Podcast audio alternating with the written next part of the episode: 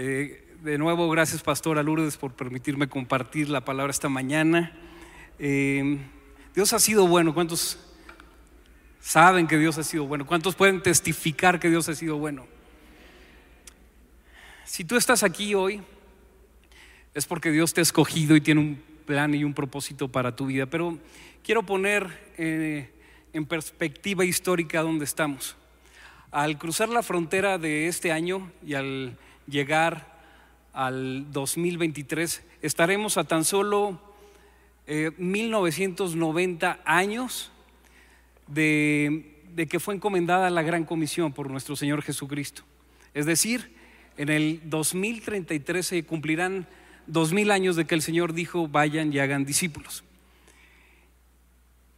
En América Latina aún existen cerca de 100 lenguas que no tienen una Biblia en su propio idioma. Dice la palabra que de todo linaje, lengua, tribu y nación van a reconocer al Señor. Y que es necesario que sea predicado este Evangelio del Reino hasta a todas las naciones y entonces vendrá el fin. Pero quizá debemos de entender que esta generación es la generación que puede hacer posible el cumplimiento de la gran comisión. Si estás aquí no es por casualidad y no, eh, no, no has venido solamente para que el Señor te apapache, sino para darle sentido y propósito a tu vida. Esto tiene que ver contigo y tiene que ver con tu familia.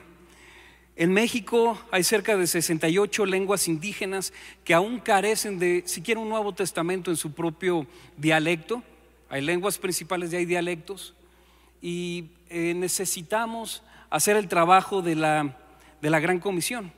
Y esto tiene que ver con la traducción bíblica, esto tiene que ver con el evangelismo, con la plantación de, iglesias y con oración sin precedentes. A lo mejor tú dices, es que yo no me siento capaz. Bueno, eh, deberíamos de pensar que hubiera una iglesia para cada al menos 10 mil habitantes en México. Y hay municipios donde todavía en nuestro país, donde todavía no hay una iglesia y debemos de poner nuestra mirada, nuestra mirada hacia allá. Creo que es importante dejar de mirarnos el ombligo y, ver también hacia el mundo donde estamos y la generación en que estamos viviendo. Que haya la suficiente traducción y distribución bíblica, que una Biblia esté en la mano de cada persona. Y esa es una tarea que no ha sido completada y entonces el Señor no podrá venir, pero esta generación, la nuestra, puede hacer posible el cumplimiento de la gran comisión. Terminemos la tarea. Terminemos la tarea. En los próximos años enfoquemos nuestras baterías como incluso como iglesia local. Enfoquemos nuestras baterías a abrir más casas de vida, a abrir nuevas iglesias, a evangelizar. Lo hemos hecho. Nos, hemos preparado en este diplomado de evangelismo transformador, vamos por más. Que cada cristiano sentado en una silla de CBL sea un agente misionero para compartir las buenas nuevas sin importar dónde estés. En tu trabajo, ahí con tu familia, que puedas ser un agente del reino, colaborador del reino de Dios para establecer el reino. Eres embajador de Cristo a donde quiera que tú vas. Y esto debe de cambiar un poquito nuestra perspectiva. Pero para cerrar el año, estamos a tan solo 10 años de que el Señor dijo, que se cumplan dos mil años, de que el Señor dijo, vayan por todo el mundo y prediquen el Evangelio a toda criatura. Vayan y hagan discípulos a todas las naciones y yo estaré con ustedes todos los días hasta el fin del mundo. ¿Cuántos quieren garantizar la presencia del Señor en sus vidas? Bellas discípulos. Ve y predica el Evangelio. Y esto no es solamente para la pastora, no, pues para eso está la pastora, ¿verdad? Que ella predique, que ella, que ella haga la chamba. No. Algo que trajo la reforma eh, eh, de Lutero, una de las verdades es el, el ministerio de todo creyente, no solamente de, de, los pastores, no solamente de los sacerdotes, no solamente de los que ofician la predicación, sino que cada creyente es un agente del Evangelio. ¿Lo crees? Y si eso es así, es que Dios tiene una misión contigo. No estás aquí para eh, calentar eh, la silla donde estás sentado, estás para ser entrenado, sí sanado, sí vendado, pero también enviado para compartir las buenas nuevas de nuestro Señor Jesucristo.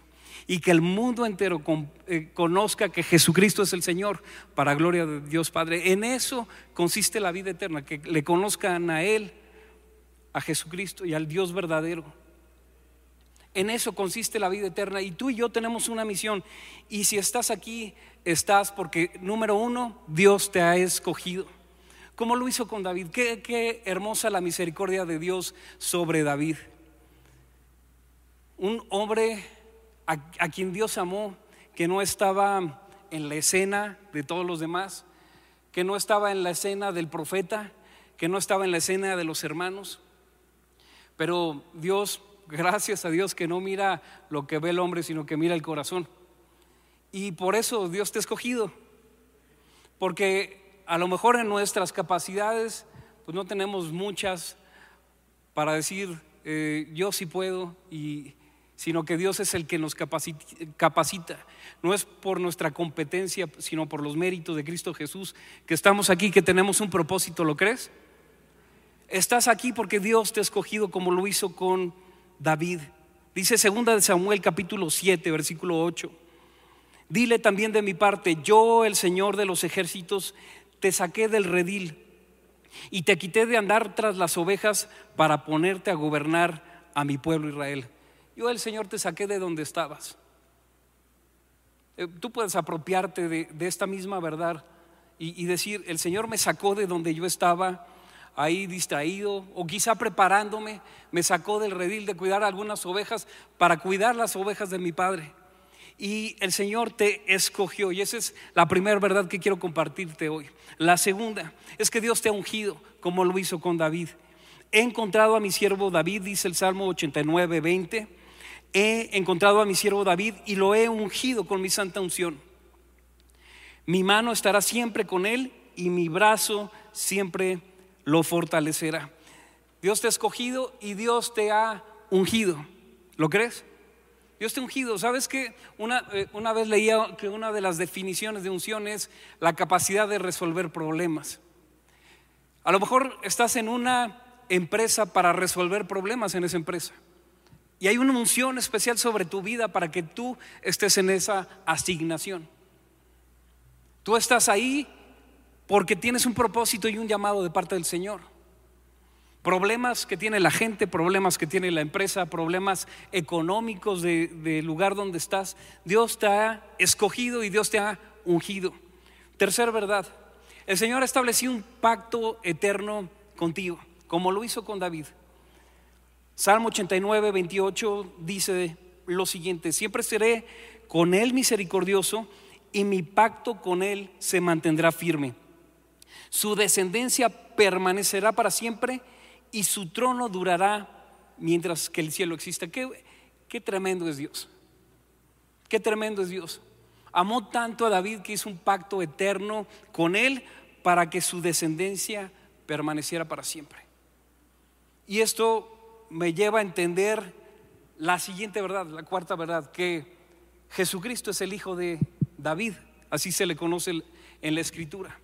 Jesucristo, el hijo de David. Dice Marcos 12:35. Enseñando Jesús en el templo decía, ¿cómo dicen los escribas que el Cristo es hijo de David? ¿El Cristo es hijo de David?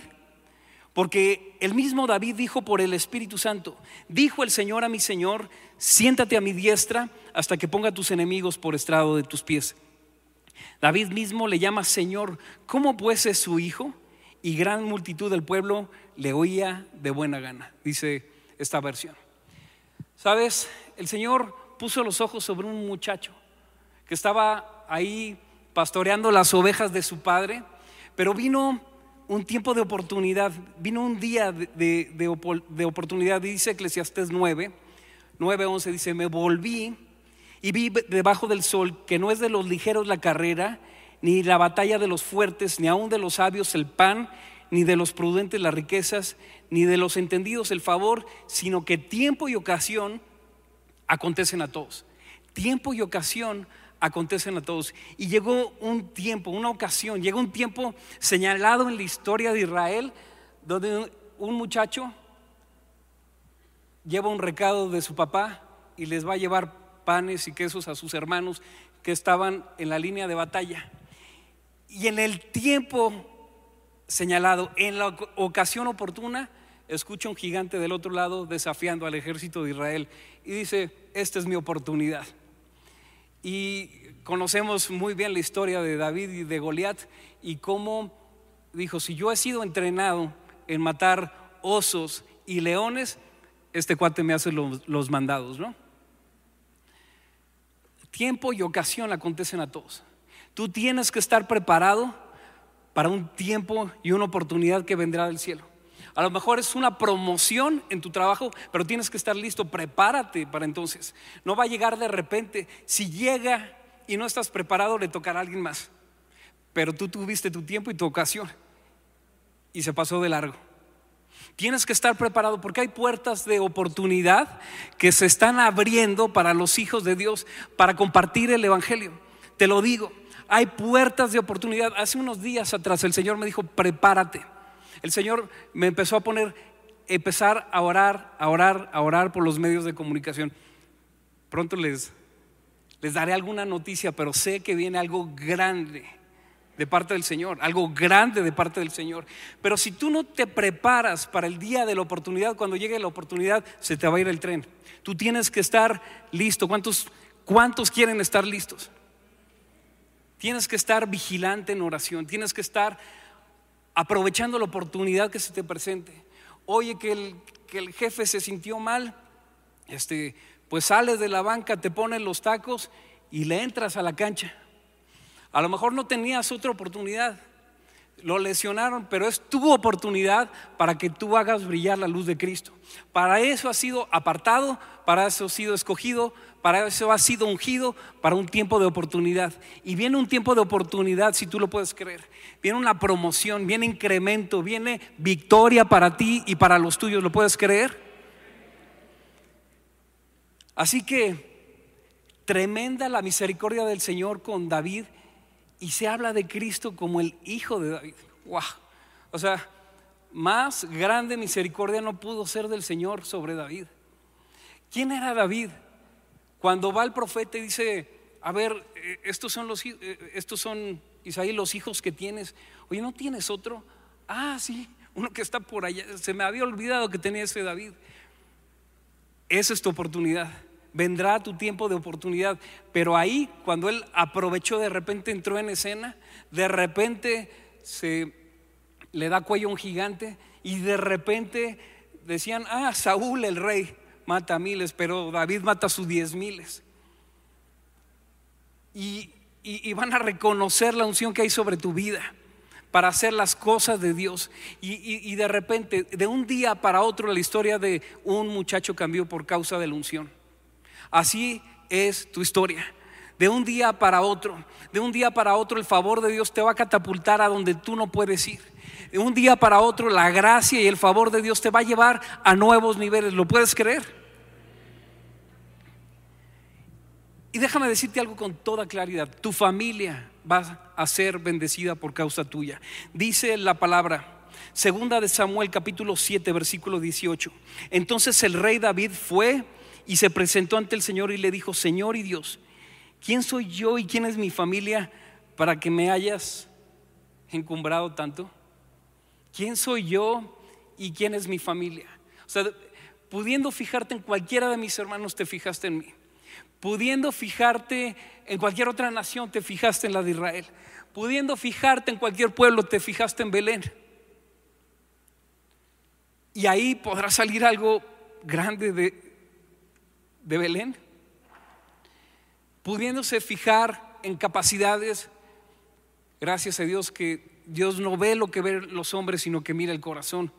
Y David tuvo su oportunidad, una misericordia tan grande sobre un joven, pero a lo largo de su historia David reconoce quién soy yo y quién es mi familia para que me hayas encumbrado tanto. O sea, ¿qué viste en mí?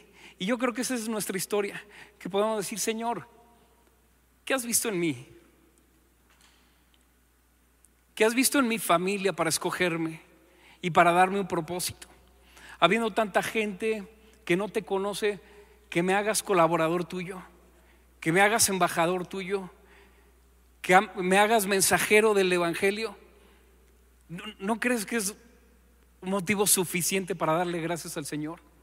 Tú no estás aquí por casualidad, tú estás aquí porque el Señor te escogió, te apartó, te ungió y te ha dado un propósito a tu vida. Tú tienes un propósito especial, tú tienes un propósito particular por el que estás aquí. Sí, el Señor quiere sanar tu corazón de heridas, quiere sanar tu corazón, pero sobre todo quiere darle propósito a cada uno de tus días. Amén. A cada uno de tus días. Y dice, y, yo quiero, eh, esta es la parte central de este mensaje, si con algo te puedes quedar, quédate con esto. Un día, David le dice al Señor, Señor, no sé quién soy yo y quién es mi familia para que me hayas bendecido tanto, pero yo te animo a que te tomes esta promesa. Y le dice, segunda de Samuel 7:29, y eh, espero lo podamos ver en, en esta versión Reina Valera contemporánea. Dice, dígnate, está ahí, dígnate bendecir a todos mis descendientes y permite que siempre haya uno de ellos a tu servicio. Tú, Señor, lo has prometido y con tu bendición será bendecida mi familia para siempre. Dígnate, Señor, en bendecir a todos mis descendientes sin que falte uno solo. Ahí puedes poner a cada uno de tus hijos y cada uno de tus nietos por nombre. Dígnate, Señor, en bendecir a cada uno sin que se escape uno de mis descendientes. Y, y es más, yo, le podría decir, yo le podría añadir, no sé si se valga esto, pero démonos un permisito este domingo, sin que se brinque una sola generación. Generación tras generación, cada uno de mis descendientes, dígnate en bendecir a todos mis descendientes. ¿Cuántos quieren eso? ¿Cuántos quieren que Dios responda a esta oración? a cada uno. No, no falta uno en que tenga la bendición del Señor. Que no falte uno solo que no esté marcado por la presencia de Dios. Y, permite que siempre haya uno de ellos a tu servicio.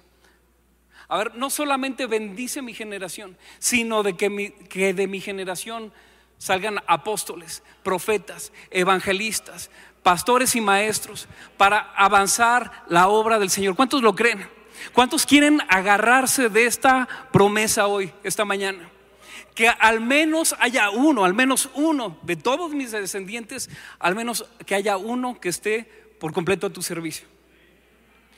Y yo te invito a que en tu tiempo de oración agarres la palabra y ates a tu descendencia la palabra los amarres bien, de ahí no te mueves, porque yo he hecho una petición al Señor que toda mi descendencia, toda, absolutamente toda, sea bendecida por el Señor. Y le he hecho una petición que además de eso, uno de mis descendientes, al menos uno en cada generación, le sirva de tiempo completo. ¿Lo crees? Dale un aplauso al Señor.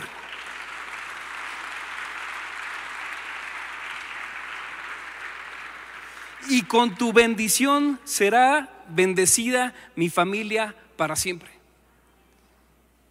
Si el Señor no edifica la casa, en vano trabajan los que la edifican. Necesitamos que el Señor bendiga nuestra casa, ¿no es cierto? Necesitamos que el Señor marque nuestras generaciones, que se note la diferencia entre quien le sirve y quien no le sirve al Señor. Necesitamos ver el sello de Dios de aprobación sobre nuestras vidas, sobre nuestra familia, sobre nuestras generaciones, sin que falte uno, uno de ellos. Y a lo mejor esta mañana tú has estado batallando porque alguno de tus hijos o de tus nietos o de tus sobrinos no quiere saber nada del Señor. Hoy átalos esta promesa. Hoy átalos a la palabra del Señor y dile, Señor, que toda mi generación, toda mi generación, absolutamente toda, toda, sin que falte uno de ellos, dígnate en bendecir a todos mis descendientes. Eh, yo creo que la vida de oración va a cambiar y la seguridad va a cambiar en nuestras vidas. La palabra es una firme ancla para nosotros. El mundo pasará, pero su palabra jamás pasará. El tiempo y las edades pasan. Pasan los mundiales, pasan los campeones, pero la palabra del Señor permanece para siempre. Amén.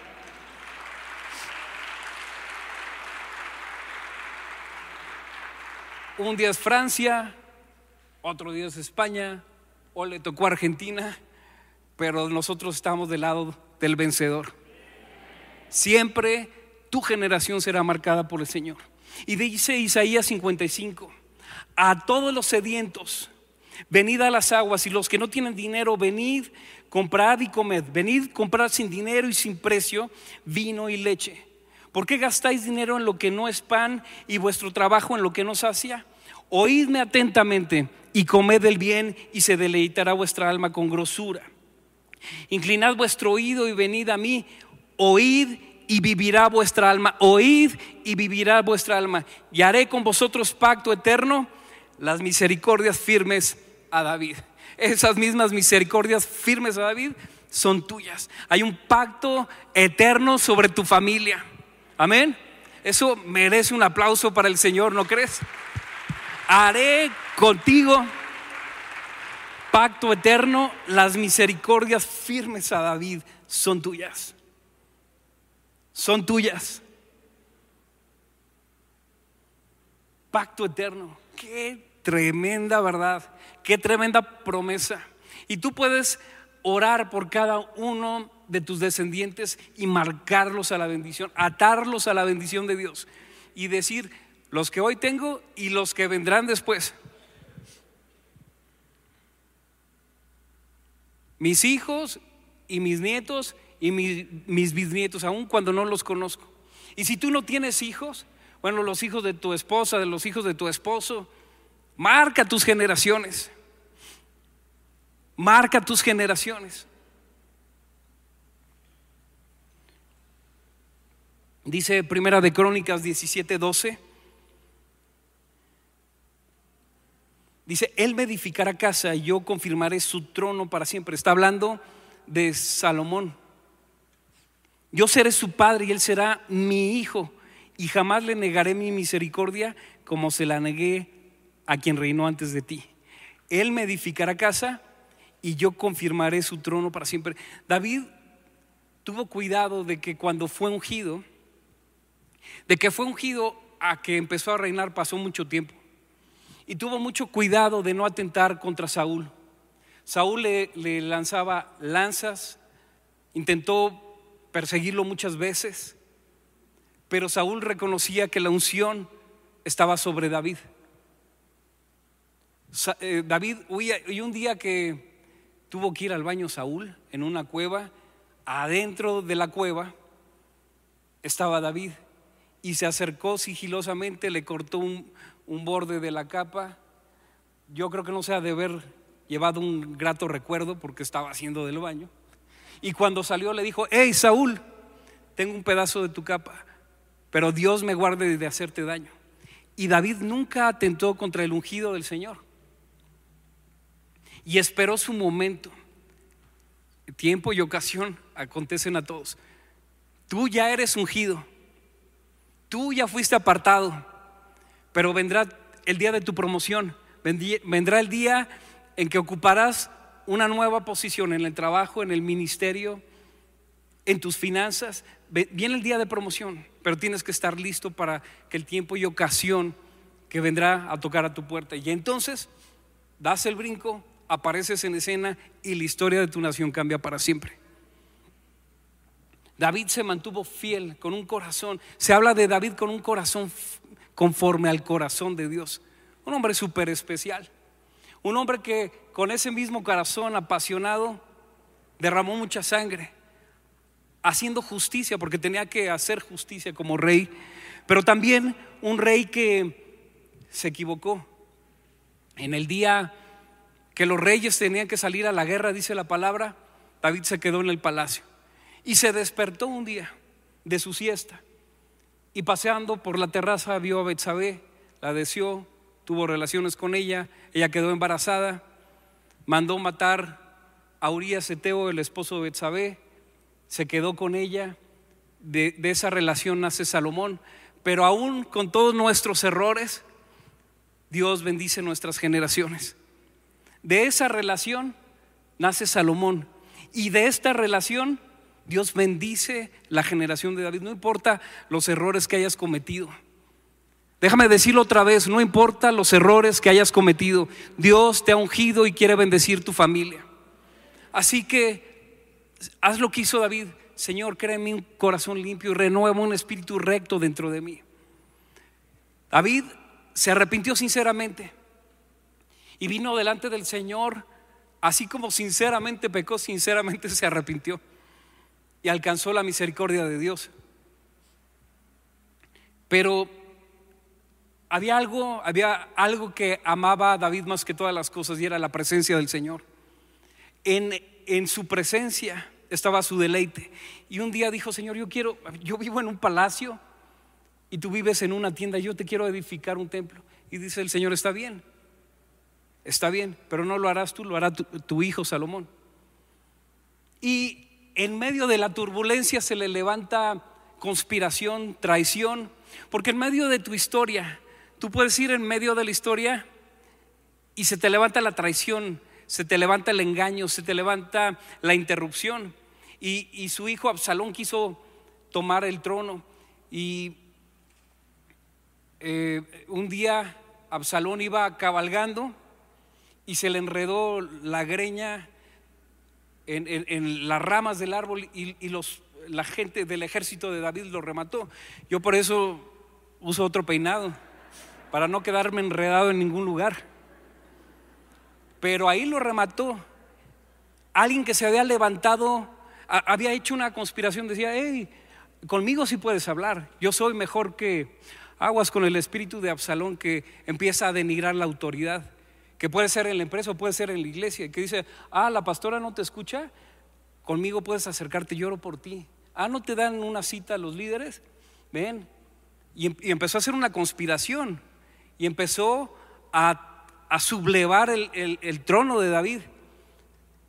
Pero le costó, le costó la cabeza. También un, otro de los hijos de, David se, intentó sublevar.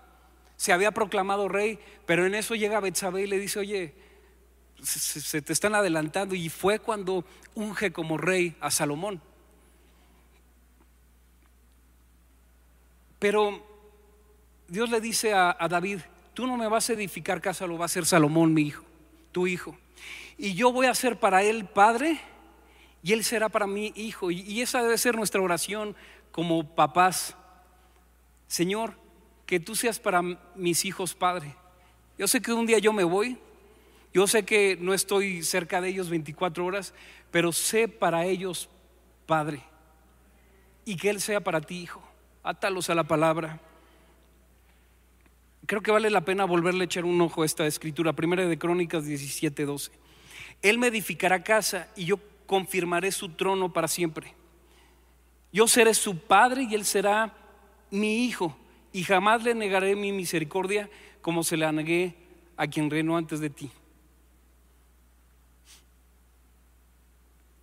Un día orando, este, preocupado por mis hijos, el Señor me dice, tus hijos serán enseñados por Jehová.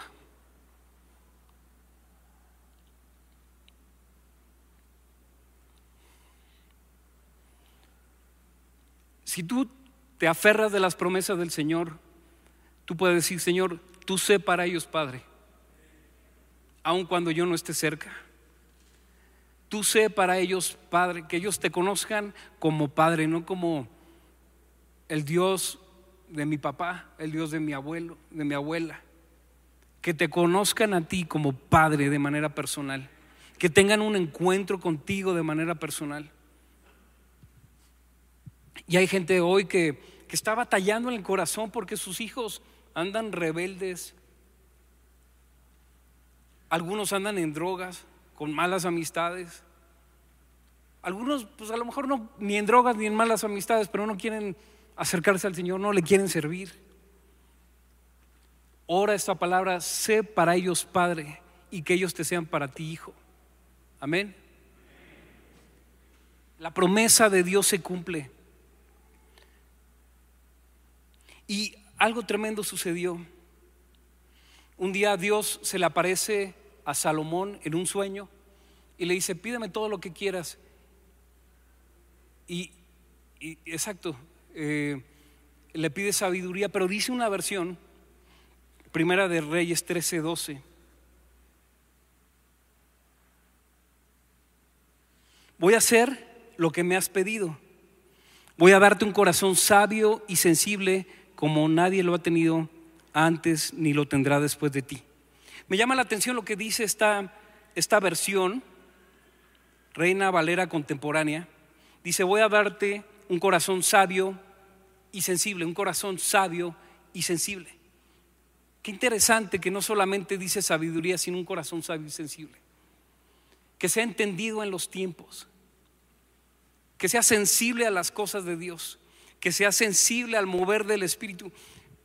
Necesitamos hijos con corazones sabios y sensibles. Con sabiduría, sí, pero con corazones sabios y sensibles. Nosotros mismos necesitamos tener corazones sensibles al mover de Dios. Es que esa ola del Espíritu ya pasó y tú te estás aferrando a lo anterior, a lo viejo, al vino. Hay un vino nuevo. Tienes que ser sensible al vino nuevo. Tienes que ser sensible a lo que Dios quiere hacer en este tiempo para esta generación. Amén.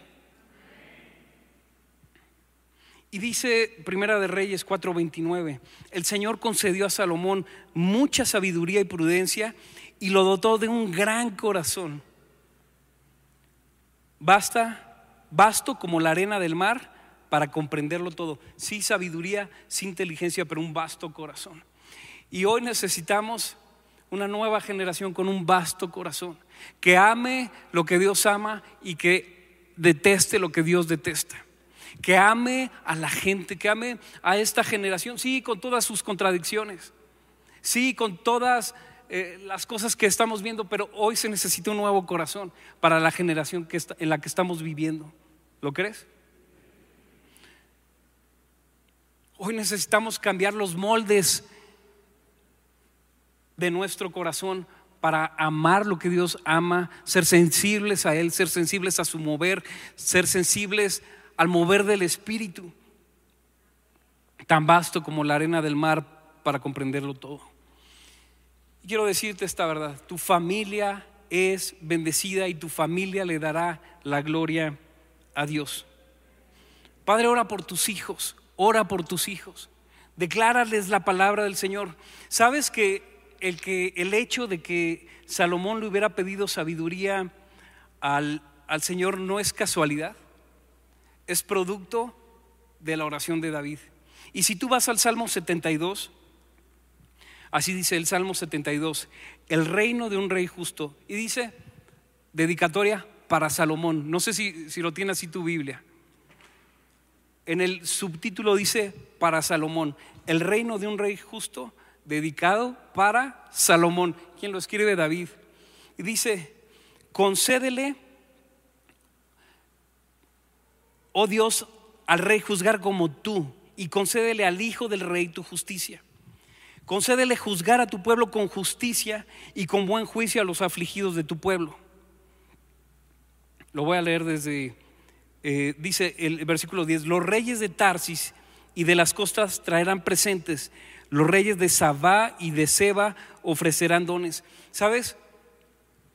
David estaba profetizando y dice la palabra que la reina de Saba vino a entregar regalos a David, a entregar riquezas, porque había oído de la grandeza de, Salomón, había oído de la grandeza de Salomón y quiso verificarlo de cuenta propia. Y vino y le trajo regalos y cuando salió fue por más y se los trajo a Salomón no es casualidad que Salomón hubiera orado por sabiduría. No es casualidad que la reina de Saba hubiera venido a darle regalos a Salomón. ¿Por qué? Porque su papá lo oró. Y todo lo que tú ores por tus hijos, el Señor te escucha. Todo lo que tú profetices para tus hijos, el Señor traerá cumplimiento. Tú puedes tomar la, promesa del Señor y declararla sobre tus generaciones. Eso trae cumplimiento. Amén. Y luego dice el versículo 15, que viva el rey, que reciba el oro de Sabá, que se ore por él siempre, que todas las horas se le bendiga, que sean que sean las cumbres de los montes como un puñado de grano que cae en la tierra, que sea tan productivo como el monte del Líbano y que en la ciudad haya tanta gente como hierba hay en el campo. Que sea tan productivo. Tú puedes orar la palabra y decir, Señor, que mis hijos sean tan productivos. Que mis hijos sean tan productivos. Y a lo mejor lo que hace falta es que rompas esa situación, pero tú tienes como papá la autoridad y declarar prosperidad sobre tus hijos, productividad sobre tus hijos, en sus negocios, en sus empleos, en sus trabajos. Declara esta palabra y tú puedes declarar que sus negocios sean productivos, que lo que hagan sea productivo, que su ministerio sea productivo. Y tú profetizas con la autoridad que Dios te ha dado sobre tu casa. Nadie más tiene autoridad sobre tu casa más la que tú cedas al enemigo, pero la autoridad la tienes tú al menos que la cedas. Y tú toma esa autoridad y declara esa palabra sobre tus hijos, que mis hijos sean productivos. Declara sobre sus negocios, declara sobre sus empleos. te garantizo, la historia cambiará a partir de hoy si tú tomas esta palabra. En, en, menos de 24 horas, en menos de 24 horas, en menos de 24 horas habrán llamadas de empleos en el nombre de Jesús. Tómalo en el nombre de Jesús. Y luego dice que su nombre sea siempre recordado, que su nombre permanezca mientras el sol exista, que todas las naciones sean bendecidas por él y que lo llamen bienaventurado. ¿Qué poder de oración tenemos los papás? ¿Qué poder de oración tenemos los papás? ¿Qué autoridad tenemos en nuestra casa? Si, si, si tú lo puedes tomar, si tú lo puedes creer, tu vida de oración por tus generaciones cambiará a partir de hoy. Amén. Y, proyectar a tus hijos, proyectar a tus generaciones, proyectar su futuro. Y tú como hijo, tú a lo mejor estás diciendo, oye, pero, pero yo, yo no tengo hijos, bueno, está bien, el mensaje para mi papá hoy le, le tocó. No, también, también es para ti.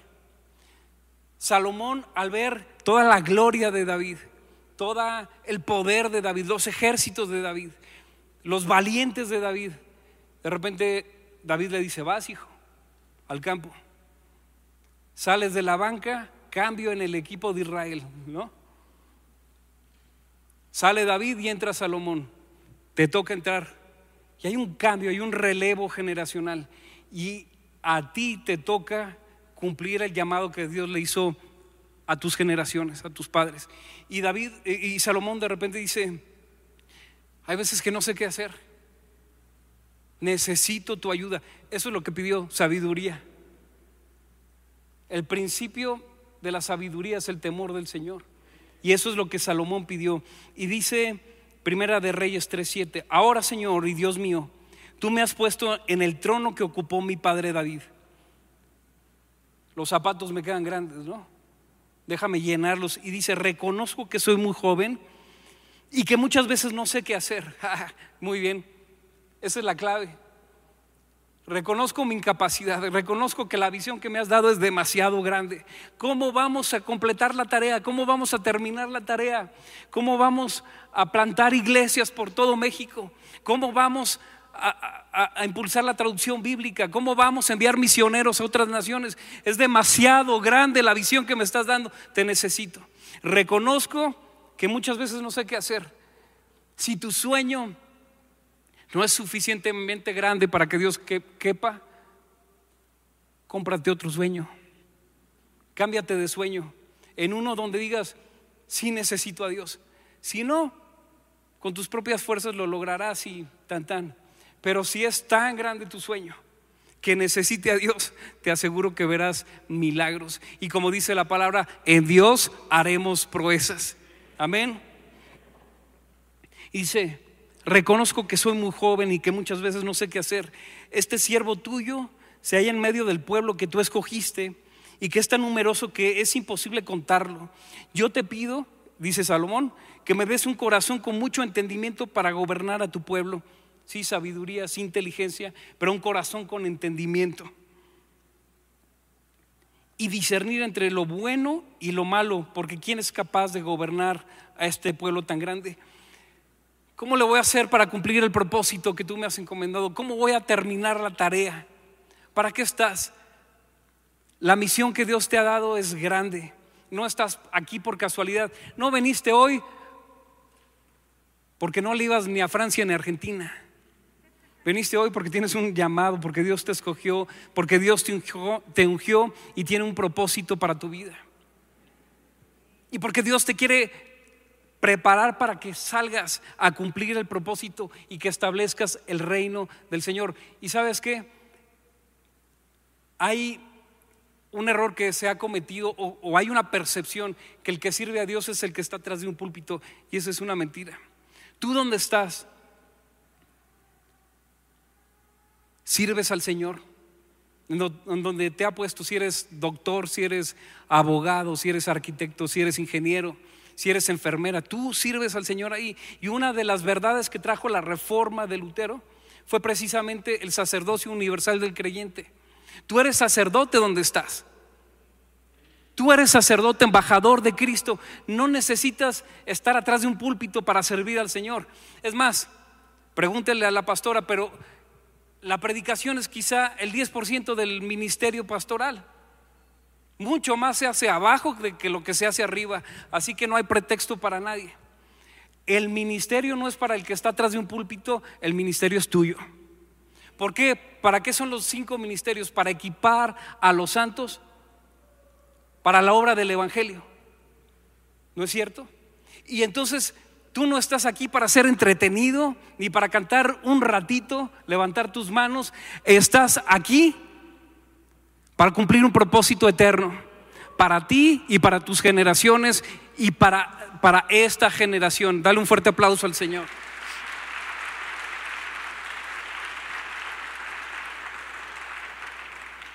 Y finalmente, a través de ti el Señor quiere bendecir tu familia.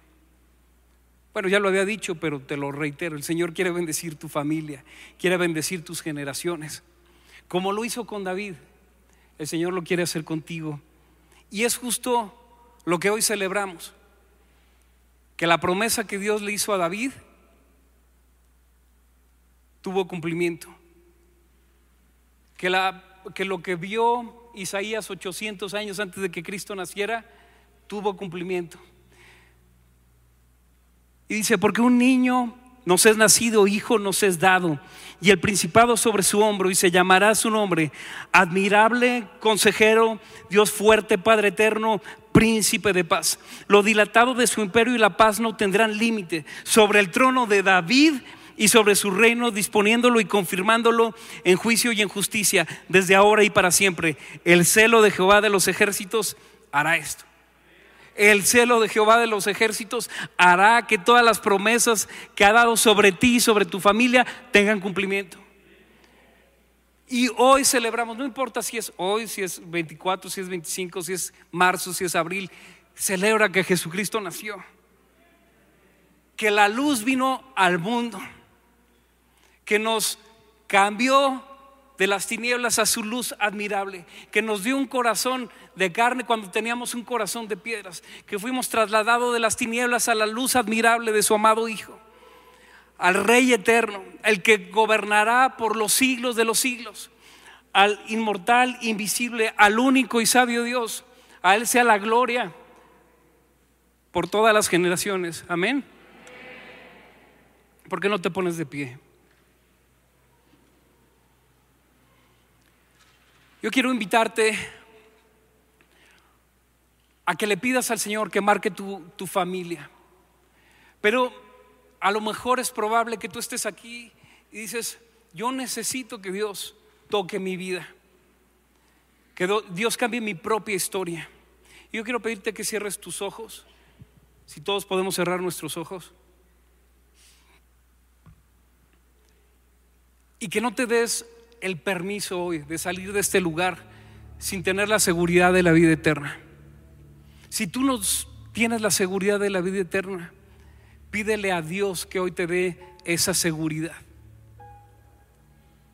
Tú necesitas a Jesús, el Salvador de la humanidad, pero tu Salvador personal.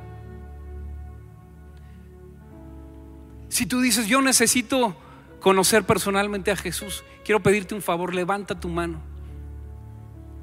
Gloria a Dios, gloria a Dios, gloria a Dios. Sabes que hoy es día de salvación, hoy es día de victoria. Levanta tu mano, di yo te necesito Jesús, yo te necesito Jesús. Marca mi vida y marca mis generaciones para siempre. Estoy cansado de regarla tanto. Estoy cansado de que me vaya tan mal, que le vaya tan mal a mi familia. Estoy cansado de tanta derrota. Estoy cansado de, de tantos problemas en la familia. Y quiero pedirte un favor más. Si tú levantaste tu mano y tú dijiste, yo necesito a Jesús, quiero pedirte que pases aquí al frente. Me, gustaría, nos gustaría orar por ti. Pasa, no tengas pena. Queremos bendecir tu vida, pásale. Acá atrás que levantaron su mano, pasen por favor. Allá atrás, pasen. Queremos orar por ustedes. Queremos bendecir su vida. Pásale, no tengas pena. Yo vi varias manos levantadas, así que sé que faltan algunos. Pasa, no tengas pena. Queremos bendecirte. Que hoy tengas la seguridad de la vida eterna. A ver, esto es la Navidad. No que Jesucristo nació en un pesebre, sino que Jesucristo nazca en tu corazón y lo puedes reconocer. ¿Por qué no le das un fuerte aplauso a los que han pasado aquí?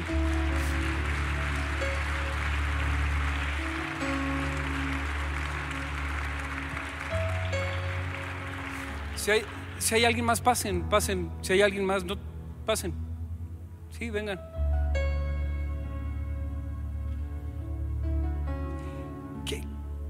Si lo podemos ver, qué hermoso lo que Dios hizo con David. Marcó su historia para siempre. Dios quiere marcar tu historia para siempre. Que a partir, a ver, que a partir de hoy se marque en el calendario que es 19, 10, ¿qué? 18 de diciembre. Un parteaguas en la historia, así como al nacer Jesús partió la historia entre antes y después de Cristo, que hoy 18 sea un antes y después de Cristo en tu corazón. Una nueva historia. El fracaso, el dolor, se va. No importa cuántos años tengas. Todos necesitamos, ¿cuántos? ¿Siete? Siete. Todos necesitamos a Jesús. ¿Sabes? David tenía poquitos años cuando fue, cuando venció un gigante. Tenía poquitos más que tú. Pero desde chiquito reconoció a Jesús como su Señor y Salvador. Reconoció al Dios, no conocía a Jesús, conoció a Dios Todopoderoso y lo reconoció y por eso venció gigantes. Porque tenía una relación personal con, con, con Dios. Ah, qué hermoso, ¿no? Que el Señor nos ama. Wow.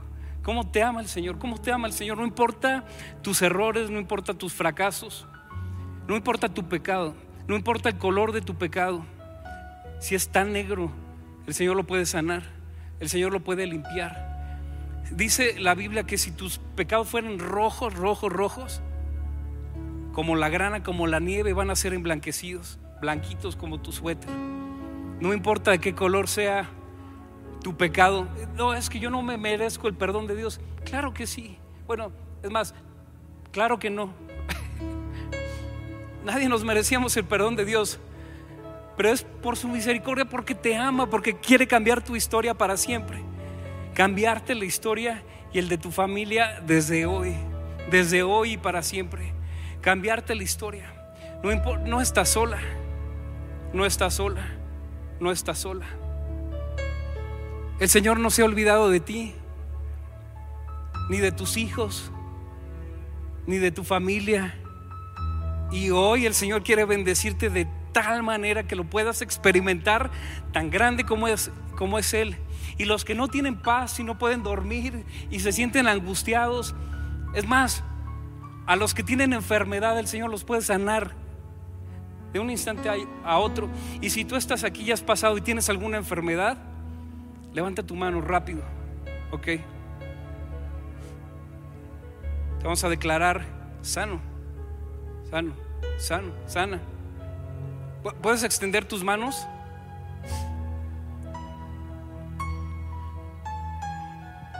En el nombre de Jesús, ordeno a toda enfermedad que te deje ahora en el nombre de Jesús. Te declaro sano. Ahí estás. Sana en el nombre de Jesús, desde la cabeza hasta los pies. Sana. Sana por, sano por completo. Sana por, por completo.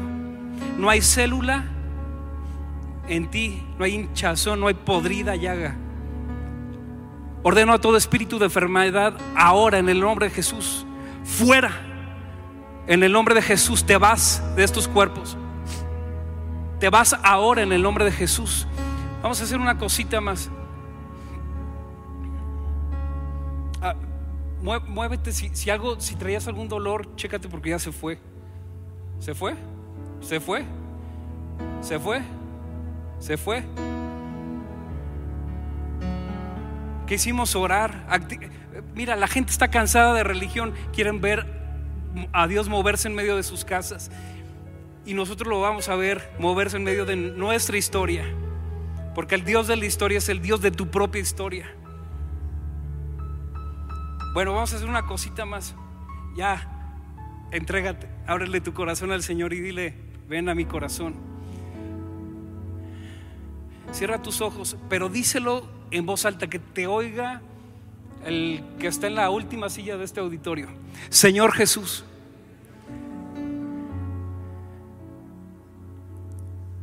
Te acepto en mi corazón. Te reconozco como mi Señor. Díselo, te reconozco como mi Señor y mi Salvador. Te pido perdón por mis pecados. Te pido perdón por mis pecados. Y en esta hora te reconozco como mi único y suficiente Salvador.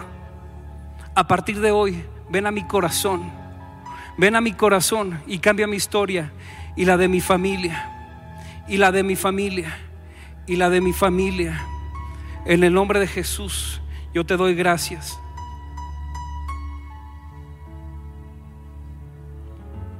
Vamos a hacer algo. Yo le ordeno a tu mano que crezca ahora. Que crezca ahora, en el nombre de Jesús. Crece. Le ordeno a tu dedo, crece ahora. Crece ahora. Abre tus ojos, abre tus ojos, mira lo que Dios va a hacer. ¿Tú crees que Dios lo puede hacer? Ahora en el nombre de Jesús crece. Crece, te ordeno dedo, en el nombre de Jesús crece. Crece, crece, crece. de tu mano. Crece ahora.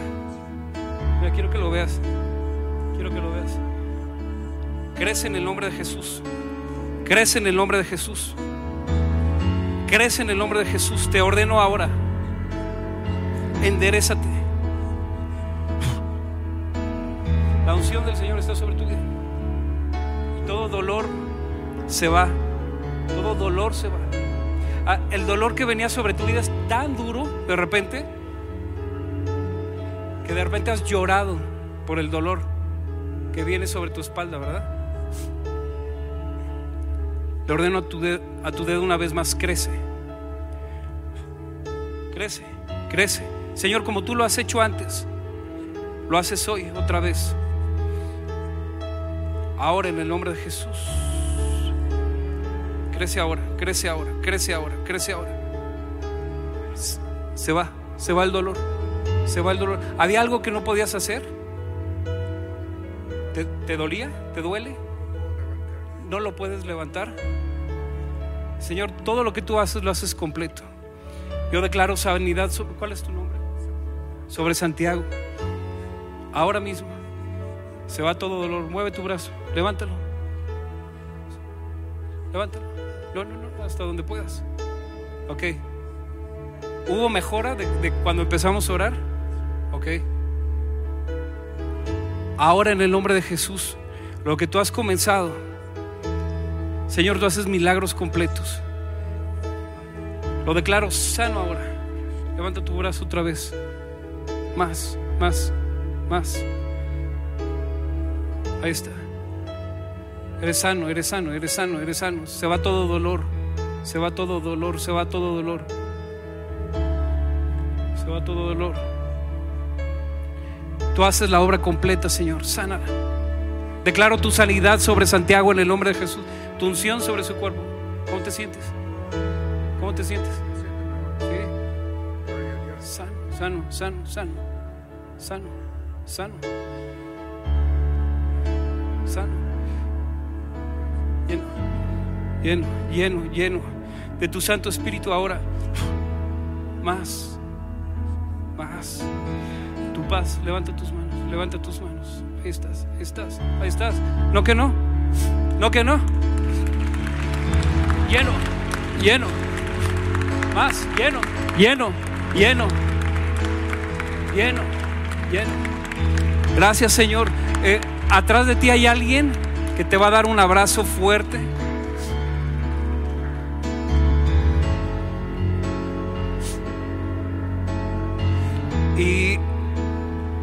Unos segunditos más. Yo quiero pedirte que levantes tus manos, que tomes unos instantes para orar por tu familia, para, por cada uno de tus hijos, por cada uno de tus nietos. A lo mejor te va a tomar unos minutos, pero menciona, menciónalos por nombre. Mientras adoramos al Señor, levanta tus manos y toma un tiempo y profetiza sobre ellos. Profetiza sobre ellos.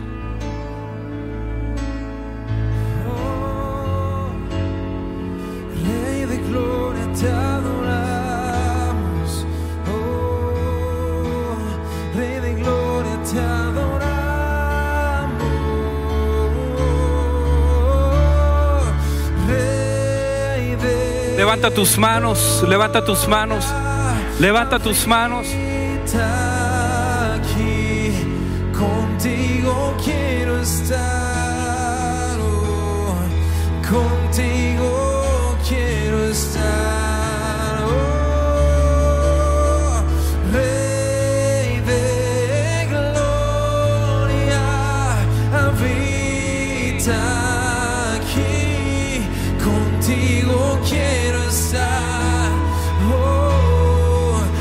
Menciónalos, menciónalos por nombre. A cada uno de tus hijos, a cada uno de tus nietos, uno por uno. Tómate un tiempo, bendícelos de tus bisnietos si tienes. Profetiza sobre ellos.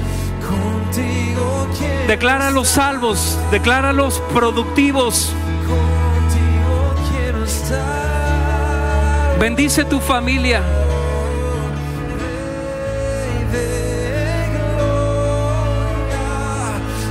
Átalos a la palabra.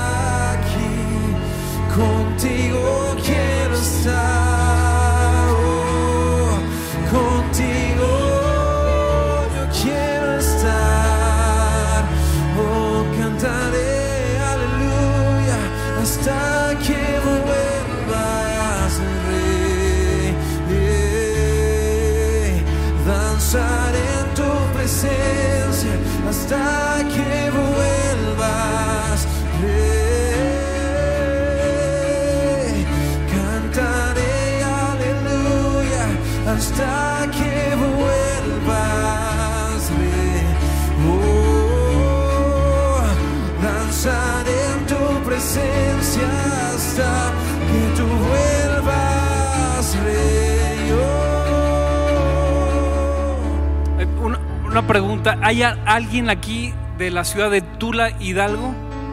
¿Hay alguien aquí de Tula, Hidalgo que levante su mano? ¿Alguien de Tula? Levanta tu mano. ¿Alguien de Tula, Hidalgo? ¿No? Ok. En este tiempo, di, ¿quién soy yo y quién es mi familia para que me hayas encumbrado tanto? ¿Quién soy yo y quién es mi familia? Dígnate en bendecir a todos mis descendientes y permite que siempre haya uno de ellos a tu servicio. Tú, Señor, lo has prometido y con tu bendición será bendecida mi familia para siempre. Señor, tomamos esta palabra y hoy bendecimos a nuestros hijos. Hoy bendecimos a nuestros nietos. Con tu bendición será bendecida mi familia para siempre. Hoy bendecimos a nuestros hermanos. Hoy bendecimos a nuestros primos. Hoy hablamos a nuestros tíos. Hoy hablamos salvación. Tú haces ensanchar el sitio de nuestra tienda nuestras habitaciones sean extendidas. Te dice el Señor, no seas escaso, pídeme y yo te daré por herencia a las naciones. Y como posesión tuya los confines de la tierra, hoy oramos por México, declaramos tiempo de salvación sobre México. Bendecimos nuestro país. Sí, ah, yo no sé si estás viendo esta transmisión, pero si hay alguien aquí de Tula, tú has estado pasando por un tiempo difícil, ya sea que veas en este momento, lo veas después, Tula, de Tula Hidalgo. El Señor va a rescatar a tu familia. Aquellos que están en malos pasos, el Señor va a traer salvación a tu familia. Cree la palabra, toma la palabra, confiesa esta palabra, abrázala en tu corazón y ata a tu familia a la palabra en tu bendición será bendita mi familia.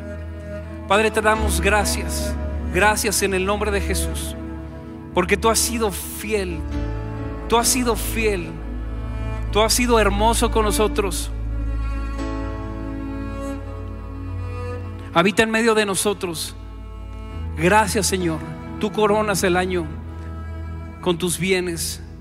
Gracias porque nos coronas de favores y misericordias en el nombre de Jesús. Amén. Amén. Dale ese aplauso fuerte a Cristo Jesús. Creemos en tu palabra, Señor, en lo que has hablado hoy a nuestras vidas. ¿Y qué te parece si levantas tus manos un momento más y para despedirnos vamos a decirle a Él, Rey de Gloria, habita aquí. Contigo quiero estar, Rey. Yo contigo quiero estar. Vamos, cántalo conmigo, iglesia. Rey de gloria aquí. Rey de gloria. Habita aquí. Contigo quiero estar. Yo contigo quiero estar. Dale un aplauso al Rey de Gloria que está aquí en medio de nosotros. Estamos despedidos, que Dios te bendiga, bendecimos tu entrada y tu salida, bendecimos tu semana. No olvides despedirte de alguien, dale un abrazo fuerte a alguien que esté cerca de ti y dile Dios está contigo todos tus días. Nos vemos muy pronto, que Dios te bendiga.